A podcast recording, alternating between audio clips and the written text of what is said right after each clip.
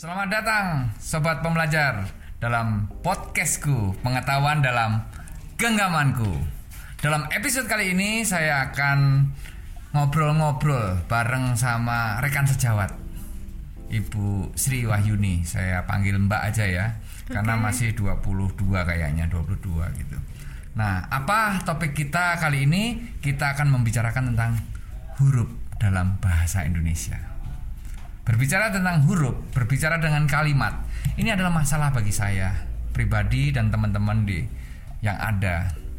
Di mana pada saat kita ngomong tuh gampang, pada saat kita pidato itu gampang, tapi pada saat kita menulis, apalagi tulisan-tulisan naskah yang sifatnya uh, official itu menjadi masalah karena ada aturan-aturan atau rule yang harus di diikuti. Nah, berbicara tentang rule dari huruf ini, maka kayaknya lebih tepat kalau Mbak Yuni nih yang cerita ya Mbak Yuni ya.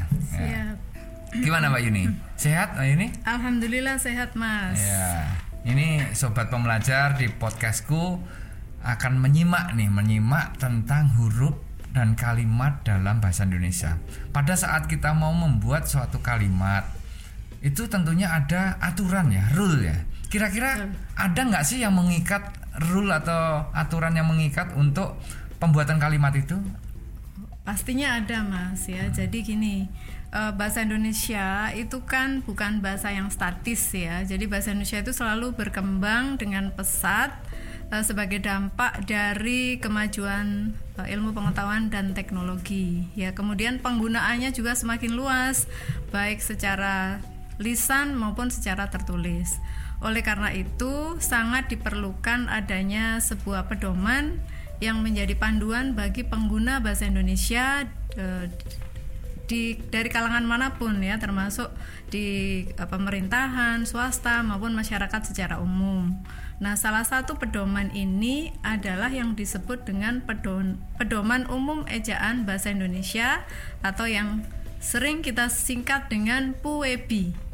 Bedanya sama EYD apa ya Bu ya? Nah, ini dia. Kadang orang eh, tidak tahu apa bedanya WEBI dengan EYD atau menganggap WEBI itu sama dengan EYD bahkan sampai sekarang masih menyebut-nyebut EYD gitu padahal eh, pedoman ejaan yang berlaku saat ini adalah yang WEBI ini.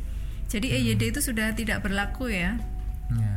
Ah, sudah diganti dengan PUEBI. Kemudian perbedaannya apa? Perbedaannya adalah gini Mas Ekso. Jadi semua kaidah yang ada di EYD atau ejaan yang disempurnakan masih tetap berlaku. Kemudian ditambah dengan beberapa kaidah yang baru yang sebelumnya belum ada di EYD. Gitu Oh Mas. gitu ya. Nah itu jadi gitu ya sobat pembelajar ya. Di dalam pikiran saya sampai dengan hari ini saya masih berpikir tentang EYD tahun 72 gitu ya. Nah ternyata dengan adanya acara ini kita tahu ada yang namanya PUEBI. Yuk kita gali lebih dalam tentang PUEBI ini. Bagaimana penggunaan hurufnya, penggunaan apalagi yang mau diceritakan sama Mbak Yuni kita uh, apa namanya kita gali lebih dalam supaya kita bisa tahu lebih banyak tentang PUEBI ini sehingga masalah yang kita alami dalam penulisan tadi bisa kita atasi. Nah, berbicara tentang PUEBI, apa ini Mbak kira-kira yang terpenting dalam PUEBI yang yang dibahas duluan itu?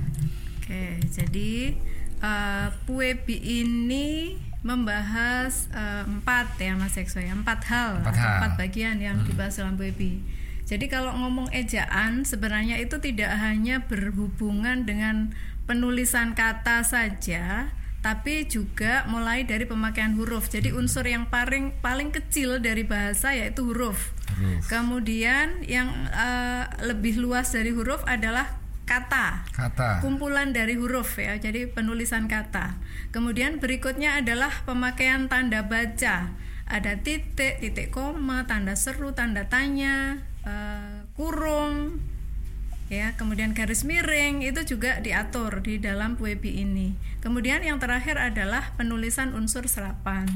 Ya seperti kita ketahui bahasa Indonesia itu banyak menyerap eh, dari bahasa lain ya, baik bahasa asing maupun bahasa Jawa. Contohnya Eh, kayak sorry, apa itu? bukan hanya bahasa Jawa, termasuk bahasa daerah. bahasa daerah terus berarti termasuk bahasa Arab juga diserap Betul. bahasa Inggris diserap Iya, betul sekali. bahasa Jawa diserap bisa ngasih Iya. contoh nggak dari beberapa serapan-serapan itu Oke, contohnya adalah misalnya eh, rezeki.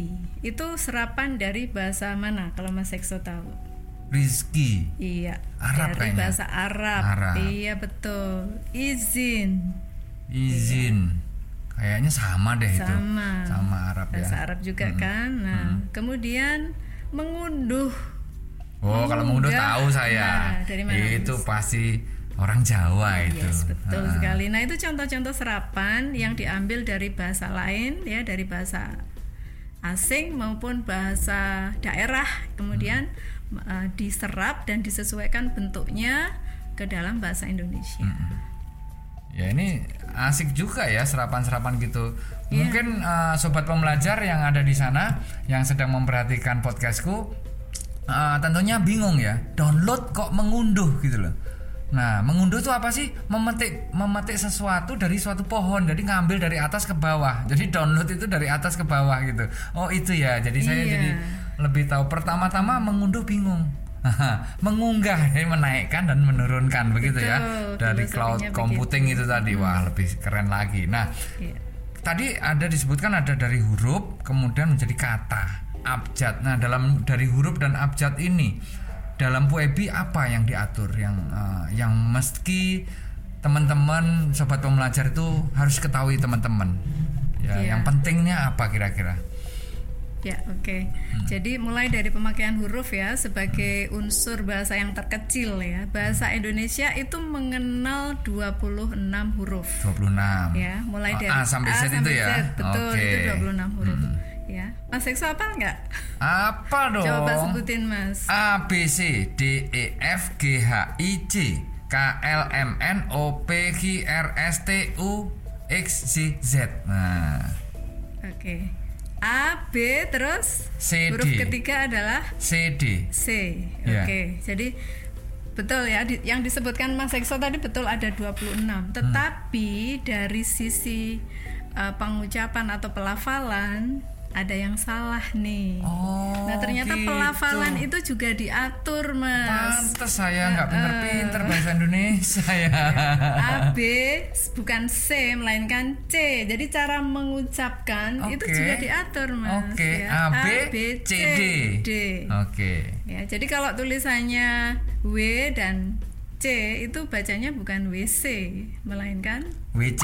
WC Oh. harusnya. Ya. Jadi kalau saya ke WC gitu berarti sebenarnya ke mana itu ya? Nah itu ke mana itu? Iya gitu ya. Oke, jadi kayak dalam komputer gitu kayak semacam sintak gitu ya. Jadi Iya, kalau nggak masuk nggak bener dia nggak nggak diproses gitu ya Iya, orang gitu. ditolak. ya. Nah ah, itu namanya apa ya? Kalau kesalahan yang biasa gitu kan sering ya para sobat pembelajar di sini kita sering loh yang seperti saya ini salah C, C harus C gitu. Nah kira-kira coba di antara sobat pembelajar pastinya banyak ya yang mengalami itu apa atau memang saya sendiri? Ya sepertinya itu kesalahan yang umum ya Mas ya. Mungkin Oh. dari kebiasaan menggunakan dui bahasa ya, bilingual kebiasaan mungkin kecampur dengan bahasa Inggris ya. Ya. Nah pelafalan bahasa Inggris C itu kan C ya, A E A- AC gitu ya. Iya. Padahal tulisannya A dan C, dibacanya AC. Inggris enggak, Indonesia juga enggak gitu ya. Kalau bahasa Indonesia kan harusnya AC.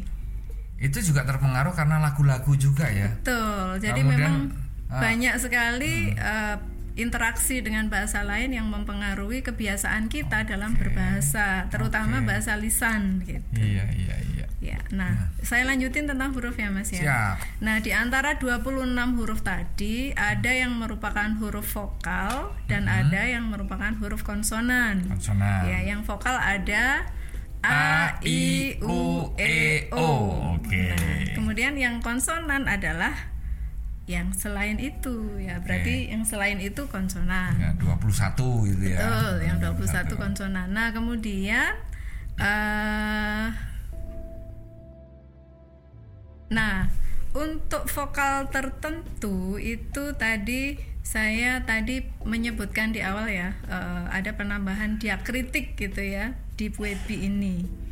Nah, diakritik itu adalah eh, apa namanya tanda tambahan ya yang diberikan pada satu vokal tertentu yang eh, membedakan pengucapan dan membedakan arti dari kata tersebut. Misalnya nih ada teras dan teras. Anak-anak bermain di teras, teras. Iya. Ya.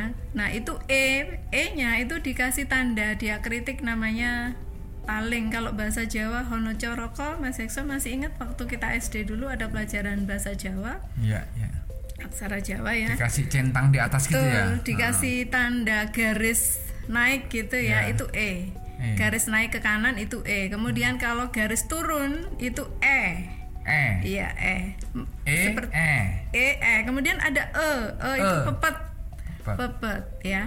Ada tebet. Nah, itu berarti itu pepet, Bukan tebet. bukan berarti. tebet Heeh. dan bukan tebet. Nah, kemudian ada menteng. Kalau pepet bentuknya kayak apa? itu? Kalau pepet itu seperti caping gitu loh, Mas. Apa ya? Oh, caping. Jadi kayak uh, pangkat ya kalau dalam ah ini betul pangkat gitu ya. Kayak pangkat Iya, iya, iya, iya. itu jadi diakritik itu penanda tambahan yang membedakan pelafalan sehingga mem- eh, apa ya eh, untuk kata-kata yang artinya berbeda Nah, itu tadi sobat pembelajar. Kita dapat satu hal yang penting nih, diakritik. Ini saya baru tahu nih. Nah, gitu loh. Ada tanda miring ke atas kanan, apa tadi? E. Nah, Iya. kemudian miring ke bawah kiri gitu. E. Ya kan? Kemudian ada pepet. Apa itu bacanya? nah ini E gitu. e pepet E. itu e kemudian E. taling, Ha, taling. e itu yang naik ke atas, Atas, kemudian e, E O itu E. e itu yang turun ke E bawah E E. iya. Oke. Contohnya Kan- ini mas, sama-sama hurufnya sama empat huruf ya, Mm-mm. terdiri dari huruf S, E, R dan I. Tapi kalau dibaca eh, seri. seri Heeh. dan seri itu artinya beda. Oh iya. Nah, contohnya gini, kami menonton film seri. Heeh. Kemudian s- kalimat yang satu lagi, pertandingan itu berakhir seri. Heeh. Artinya beda nggak? Oh be- beda. Iya. Seri kan draw. Kalau seri kan jagoan. Iya. seri itu artinya sambung menyambung Oh gitu ya. gitu. Saya pikir seri. Serial. Kalau di Jawa itu ada namanya seri ini sopo gitu kan, gitu kan. Gitu ya. Oh itu serinya James Bond gitu. Berarti jagonya siapa? Berarti gitu. pahlawannya ya, Ah, hero-nya. Itu bahasa, oh salah ya bahasa Jawa ya. Ini pembahasannya dari bahasa Indonesia. Oke, sobat pembelajar, kita dapat diakritik. Ada e, ada e, ada apa tadi e. E. Nah, nah, dapat kan gitu. Supaya kita bisa dapat ilmu yang lebih dalam lagi, kita gali lagi sama Mbak Yuni ya. Apalagi Mbak kira-kira yang perlu kita ketahui sama sobat pembelajar supaya kita bisa menjadi lebih tahu tentang bahasa kita sendiri. Katanya kalau kita apa namanya uh, menghargai bahasa kita adalah menghargai bangsa kita adalah dengan menghargai bahasa itu. Ayo kita gali lagi ya. Oke baik mas, masih berkaitan dengan huruf ya. Ada yang namanya huruf diftong. Diftong. Ya diftong. Mas Seso pernah dengar? Pernah, pernah. Iya. Heeh. Yang Apa itu, yang du- gabungan huruf A, U, A, I, A, E gitu kan? Yes betul Ah, mas. gitu ya. Jadi di dalam bahasa Indonesia itu ada empat mas diftong Hmm. atau eh, apa gabungan huruf vokal ya. Hmm. Jadi ada AI AI, seperti pada kata pantai, santai. santai, Ah.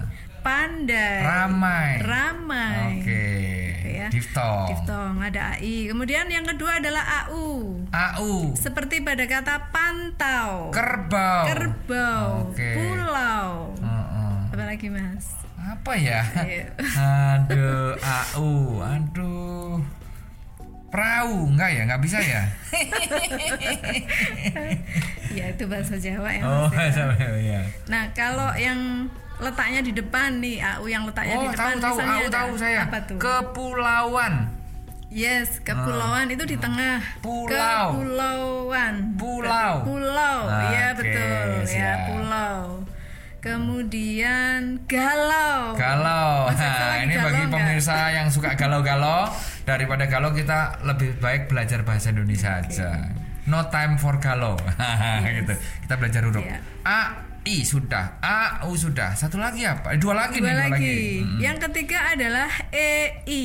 E, I. EI ya, seperti pada kata survei. Oh, nah, survei. ini yang ser- eh, kesalahan yang mungkin sering banget kita buat ya teman-teman ya. Kalau kita se- sedang melakukan survei, kemudian kita membagikan kuesioner, Hmm.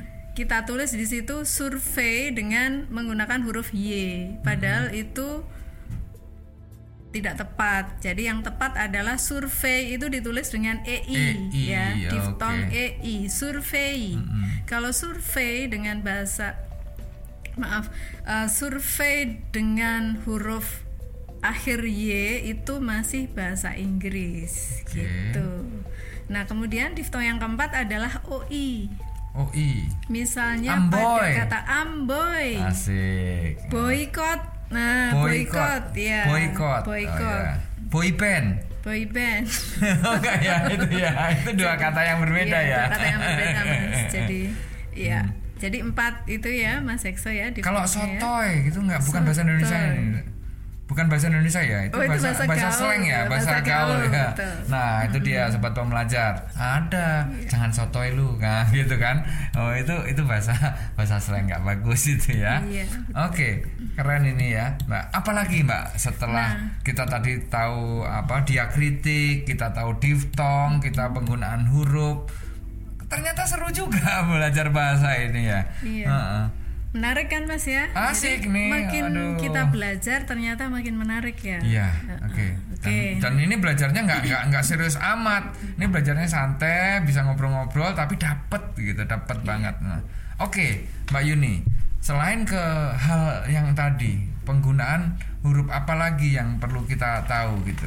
Ya, jadi selain gabungan vokal yang disebut diftong, juga ada gabungan dari huruf konsonan Konsonan. yang eh, banyak juga dipakai dalam kata-kata bahasa Indonesia. Misalnya eh, KH pada kata khusus, khusus. halayak Halayak khusus. khusus ada dua eh, dua konsonan yang berurutan ya, ada K dan H. Kabar.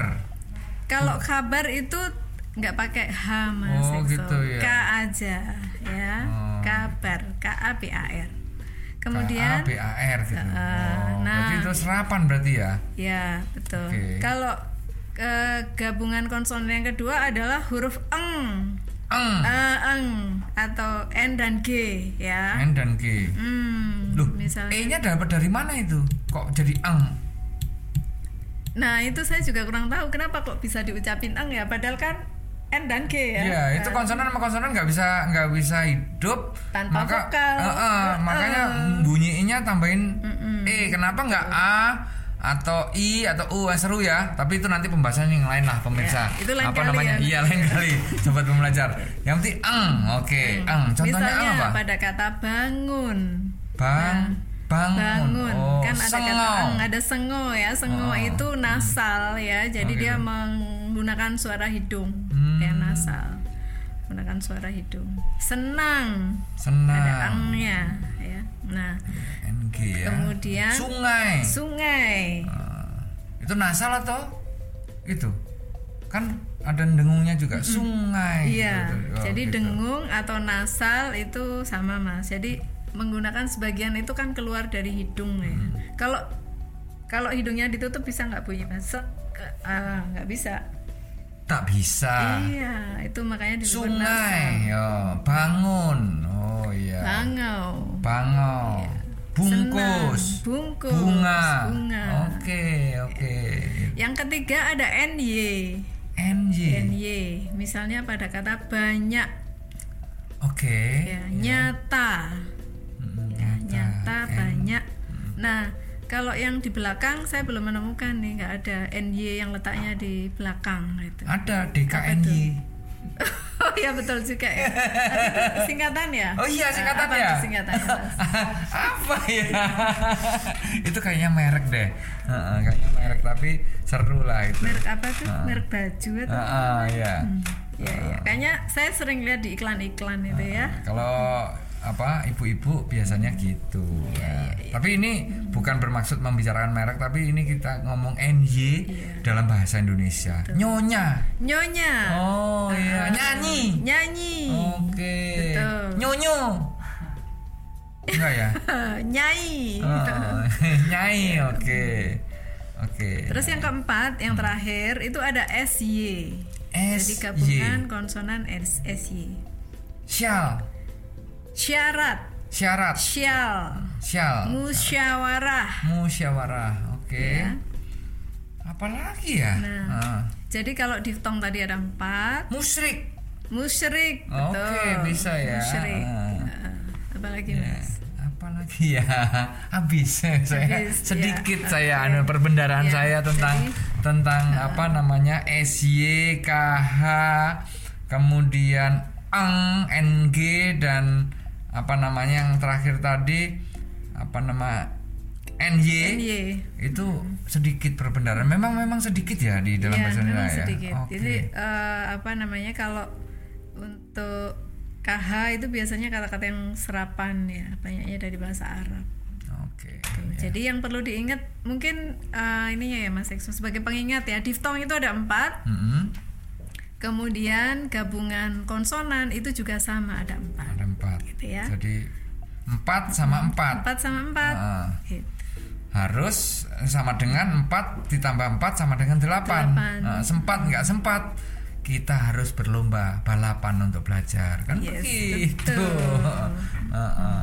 oke makin seru aja kita ngomong huruf terus kemudian uh, ada diftong ada double tadi nah kalau penggunaan huruf yang besar kecil itu apa namanya Oke, mbak itu namanya huruf kapital, Kapital. atau non kapital. Jadi huruf kecil itu disebut juga huruf non kapital. non kapital Iya. Ini juga ada aturannya loh Mas Ekso. masa Betul. Kapan Iya. kita menggunakan huruf kapital, kapan nggak boleh menggunakan huruf kapital. oh gitu Itu. Jadi Ekso biasanya dipakai tahu? dalam dalam ya itu tadi yang saya bilang Iya. tadi ya, pas nulis artikel apa segala macam Betul. saya banyak dicoret-coret gara-gara Nah. saya bablasin aja. Pokoknya yang pertama saya tulis gede aja gitu. Iya, pokoknya huruf awal selalu huruf kapital Nah, gitu ya. gitu. Padahal tidak selalu. Oh, ya. gitu. eh, ini tergantung ininya konteks kalimatnya. Yes. Gitu, ya. Jadi Oke.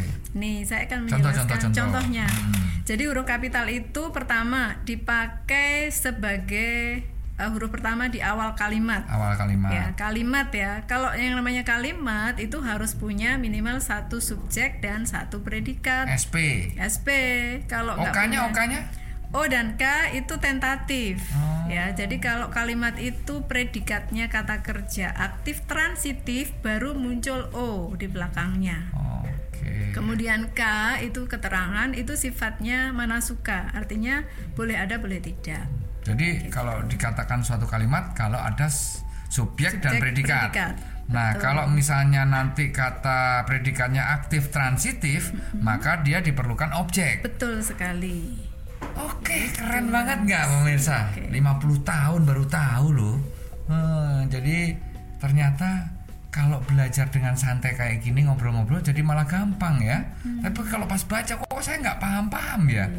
Wah ini saya jadi lebih pengen menggali lebih dalam lagi. Tadi awal kalimat, Kalimat. apalagi? Apalagi yang kedua, huruf kapital dipakai di uh, unsur nama orang, termasuk Unsur juga. nama orang. Iya, jadi setiap unsur nama orang itu huruf awalnya adalah huruf Kenapa harus ada kapital. kata-kata unsur, bukan nama orang Iya, begitu? Karena nama orang itu kan biasanya tidak hanya satu kata tuh mas. Oke. Agus Hekso Pramudiono itu ada Ya. tiga unsur berarti. Oh, gitu. Unsur pertama Agus, Ah. unsur kedua Hekso, H, berarti uh, unsur ketiga Pram- Pramudiono. P. Ada Hmm. A, H dan P.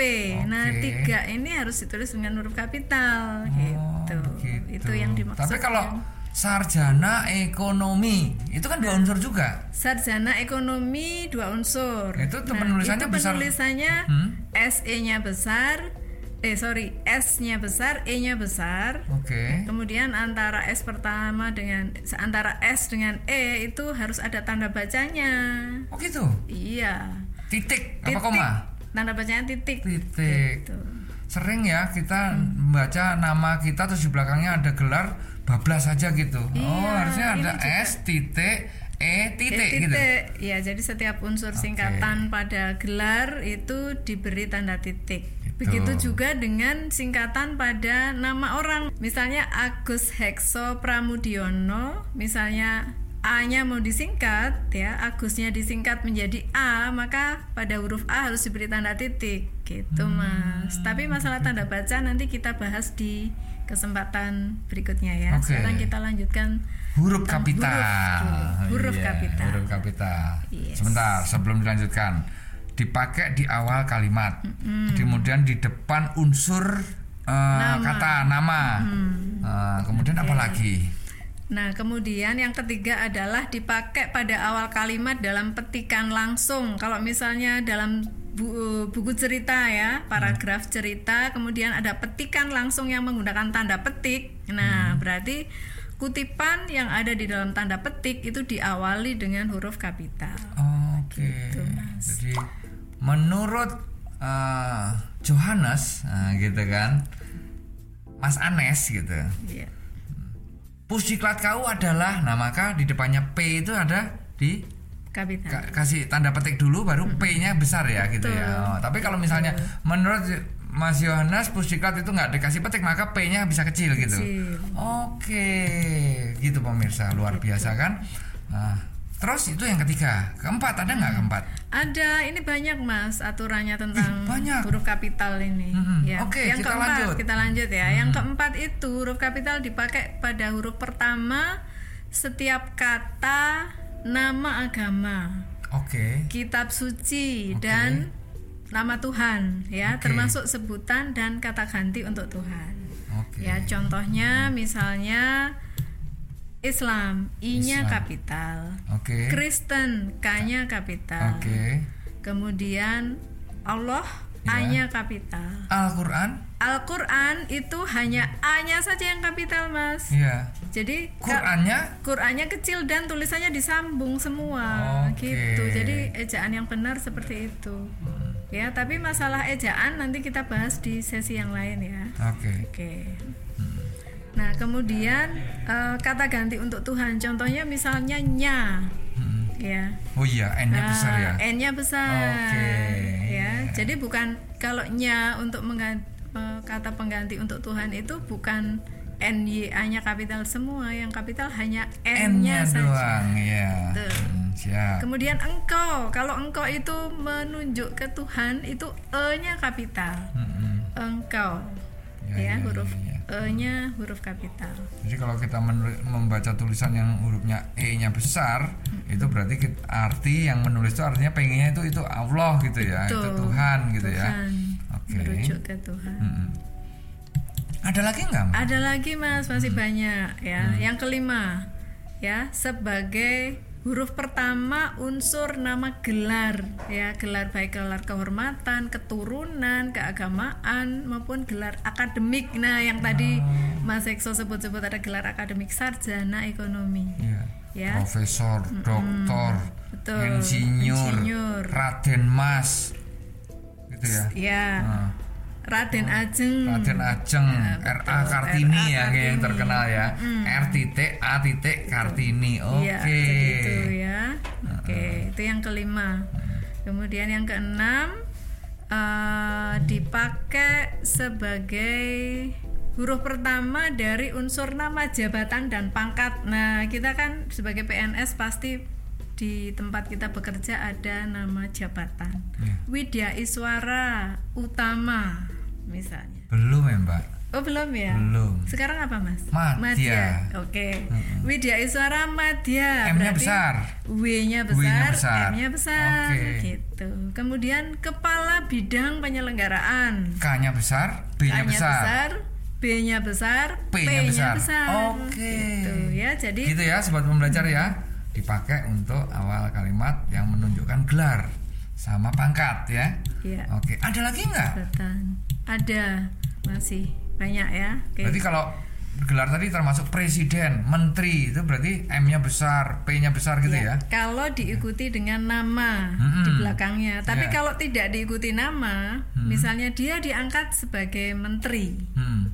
di- atau kecil. dia diangkat sebagai salah satu menteri dalam kabinet eh, kabinet apa sekarang mas? Indonesia maju. Indonesia Maju. Hmm, ya, gitu. kalau tidak diikuti nama kementerian, berarti menterinya M-nya kecil. Oke. Tapi kalau dia diangkat sebagai Menteri Pendidikan dan Kebudayaan, M-nya M-nya besar. Oke. Begitu. P-nya besar. Nah, pendidikan dan kebudayaan dan-nya kecil, K-nya besar. besar. Oke, makin tahu kita sobat pembelajar. Seru ya. Kita lebih dalam lagi. Nah, kayaknya udah dikit lagi nih. Nah, selanjutnya kita akan membahas huruf miring dan tebal. Ya, Nah, betul.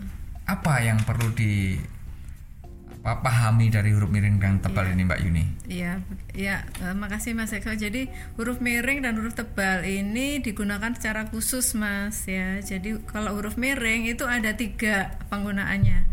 Yang pertama digunakan untuk menuliskan judul buku, Judul, judul buku, nama majalah, surat kabar yang dikutip dalam tulisan, hmm, termasuk dalam daftar pustaka. Nah, kalau kita nulis apa namanya makalah, eh, karya ilmiah itu kan kita sering mengutip ya ya, dari berbagai buku, dari berbagai mungkin majalah, surat kabar, termasuk dalam daftar pustaka. Nah, ini menggunakan huruf miring oke, untuk menuliskan nama bukunya. Misalnya nih, hmm, eh, apa dalam daftar pustaka ya, judul bukunya ditulis miring. tips Kemudian and trick pembuatan uh, formula oleh ini siapa gitu ya, gitu. ya, berarti judul bukunya dimiringin. Tips and tricknya tadi Tip dimiringin. and tips and triknya dimiringin. Oke, oke. Yang kedua, untuk menegaskan kata atau bagian kalimat yang ingin diberi penekanan.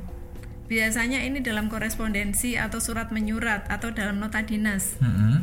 Jadi bagian yang terpenting yang harus mendapat perhatian dari si penerima eh, surat atau nota dinas itu yang biasanya kita beri penekanan dengan menggunakan huruf miring. Huruf miring, penekanan Misalnya ya. penekanan. Misalnya gini, konfirmasi dapat kami terima atau konfirmasi mohon disampaikan paling lambat hari Senin tanggal 30 Agustus 2021.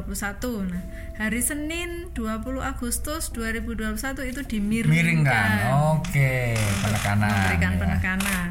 Yang ketiga, Mas. Heeh. Yang ketiga adalah untuk menuliskan kata atau ungkapan dalam bahasa lain Asing, selain bahasa ya. Indonesia, Oke. baik asing maupun bahasa daerah, gitu.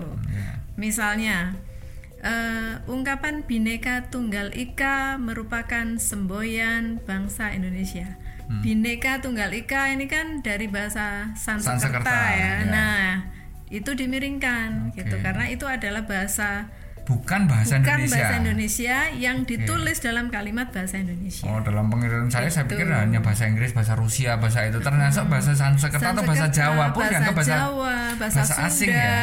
ya, bahasa Batak gitu. Jadi bahasa begitu. ngapak Nah, gitu ya. ya. Jadi begitu ya, sobat pembelajar ya.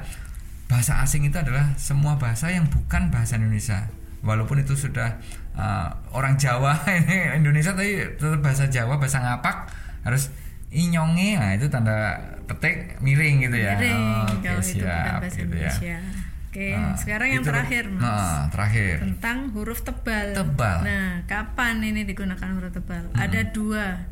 Yang pertama adalah untuk menegaskan bagian tulisan tadi yang sudah ditulis miring. Tadi kan Iya. sebelumnya untuk menegaskan bagian kalimat yang, Yang ingin penting. diberi penekanan, atau yang Penekanan. penting kan ditulis miring. Mm-mm. Nah, sekarang ini yang aturan baru ini yang di Puebi yang sebelumnya belum ada di EYD ternyata setelah dimiringkan ditebalkan gitu. Jadi satu miring tebal apa beda? Jadi satu. Jadi Ah. yang sudah dimiringin tadi diberi penekanan lagi dengan ditebalkan Oke. gitu. Jadi kalau tadi misalnya dalam surat konfirmasi mohon disampaikan paling lambat hari Senin tanggal 30 Agustus 2021 tadi sudah dimiringkan, sekarang ditambahin dengan ditebalkan. Begitu. gitu. Jadi penekanannya double, miring dan tebal. Nah, kalau mau miring saja boleh. Kalau mau miring saja boleh. Hmm. Kemudian kalau mau miring dan tebal juga lebih bagus sehingga kan lebih kelihatan ya cetakan. Kalau miring kan hurufnya tipis ya. Ya. Nah, kalau tebal Takut itu lebih terlewat ke- mungkin ya gitu ya. eh, lebih Oke. kelihatan gitu, lebih eye catching gitu, lebih double impact Betul nah, sekali. gitu ya jadi udah miring tebal pasti nggak kelewat nih nah yang terakhir nih yang, yang, terakhir tebal nih. Nah ini yang paling penting ini. Hmm. Kalau kita menyusun eh, karya tulis ya, Hmm. biasanya bagian paling awal itu paling atas kan ada bab dan judul bab. Bab satu pendahuluan Hmm. itu ditebalkan. oke Kemudian subbab Hmm. ya eh, A ah ya misalnya latar belakang masalah itu ditebalkan. Hmm. Tebalkan. Itu. Kemudian Oke. sub subbab di bawahnya ya Uh, satu titik satu ditebalkan lagi gitu jadi itu penggunaan huruf tebal hanya dua itu mas yang pertama untuk memberikan penekanan pada bagian kalimat yang sudah dimiringkan Ya. yang kedua untuk menuliskan judul, Judul, bab bab dan dan subbab subbab dalam Oke. buku atau dalam karya tulis yang Iya. lain Jadi begitu ya sobat pembelajar ya. Kita tidak terasa sudah hampir 20 menit kita berbicara tentang bahasa Indonesia baru bagian satu huruf. Nanti kita akan ketemu di bagian-bagian lain tentang kalimat, tentang kaidah-kaidah yang lain yang tentunya akan melengkapi kasanah uh, pembelajaran kita melalui podcast ini dengan Mbak Yuni dalam episode-episode yang akan datang. Nah, jadi kesimpulan daripada episode yang satu ini bahwa jangan kita lewatkan bahwa hal-hal kecil dalam huruf itu ternyata banyak aturannya dalam Puebi yang sudah menggantikan EYD. Jadi mulai hari ini kita stay fokus ya mempelajari bahasa Indonesia ini sehingga kita apa namanya menjadi orang-orang yang bisa menghargai menghargai budaya. Jadi orang bangsa yang besar adalah orang yang menghargai budayanya. Salah satu budaya adalah bahasa, Bahasa kita yaitu bahasa, Bahasa Indonesia. Indonesia. Begitu ya Bu Yuni ya. Oke, sampai ketemu di episode-episode mendatang dalam pembelajaran bahasa Indonesia bersama Mbak Yuni dalam podcastku pengetahuan dalam Genggamanku. genggamanku.